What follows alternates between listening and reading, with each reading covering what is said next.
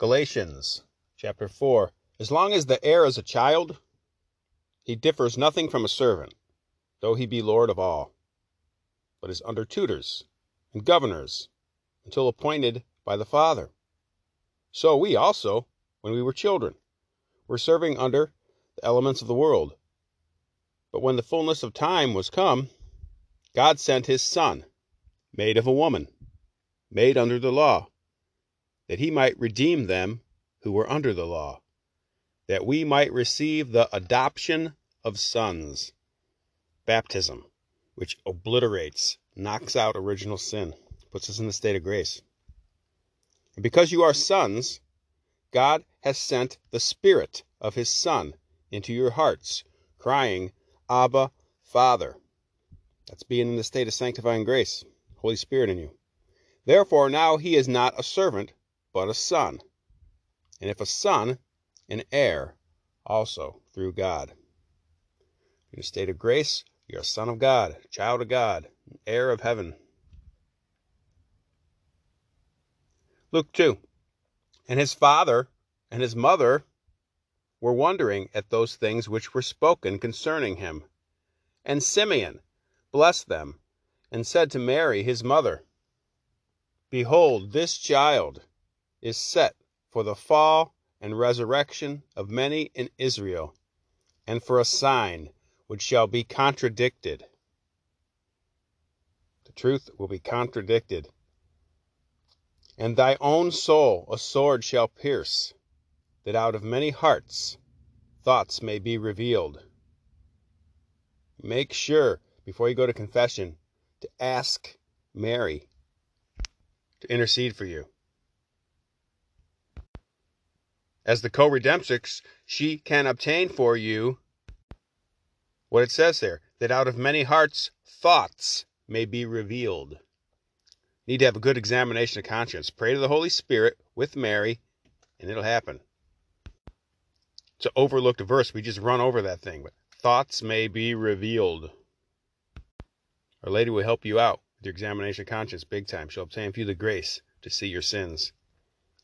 And there was one, Anna, a prophetess of the tribe of Asher. She was advanced in years, lived with her husband seven years from her virginity, and she was a widow until fourscore and four years, who departed not from the temple by fasting and praying, serving night and day. Now she at the same hour, coming in, confessed to the Lord, and spoke to him that all that looked for the redemption of Israel. After they had performed all things according to the law of the Lord, they returned into Galilee to their city, Nazareth. And the child grew and waxed strong, full of wisdom, and the grace of God was in him. Baltimore Catechism today takes us to indulgences, but we'll do that tomorrow because before we study on indulgences, we really got to hone up on what temporal punishment is help us to understand indulgences. Indulgences make no sense if you don't have a grasp on what temporal punishment is. So here we go. Question 218.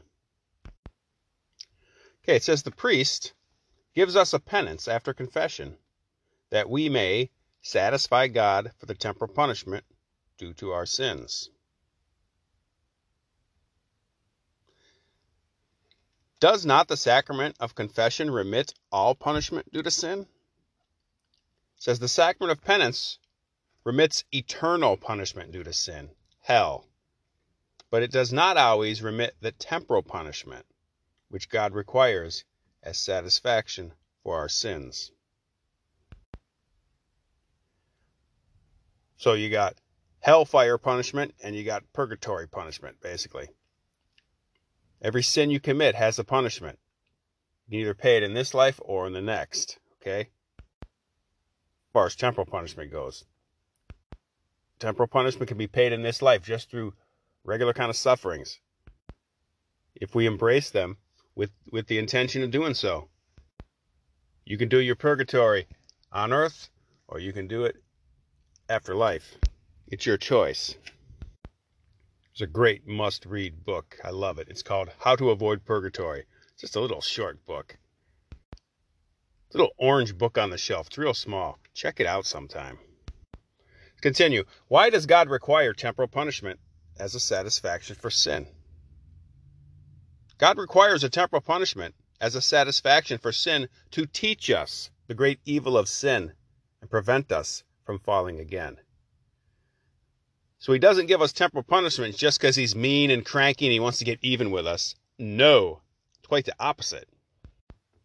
He's a father and he wants to teach us.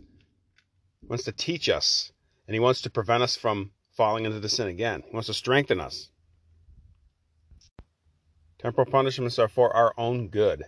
God doesn't need them, we need them.